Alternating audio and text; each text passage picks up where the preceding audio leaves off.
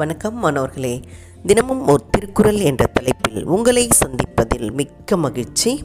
அதிகாரம் இருபது. பயனில சொல்லாமை. குறள் நூற்று தொன்னூற்று நான்கு. நயன்சாரா நன்மையின் நீக்கும் பயன்சாரா பண்பு இல் சொல் பல்லாரகத்து. நயன்சாரா நன்மையின் நீக்கும் பயன்சாரா பண்பில் சொல் பல்லார் அகத்து.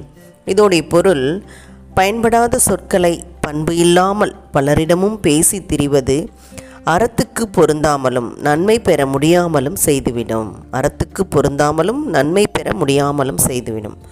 நயன்சாரா நன்மையின் நீக்கும்.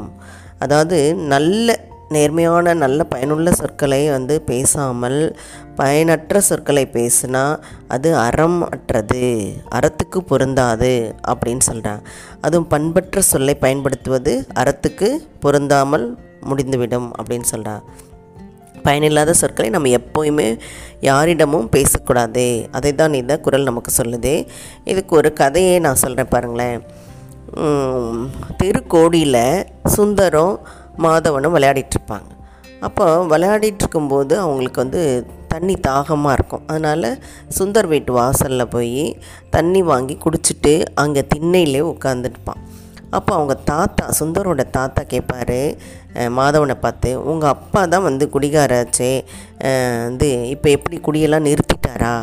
நீயும் அதே மாதிரி பெரியவனாகி குடிக்கிறவன் அதில் மாதிரி நல்ல தீய பழக்கம்லாம் வச்சுக்காத அப்படின்னு சொல்வார்.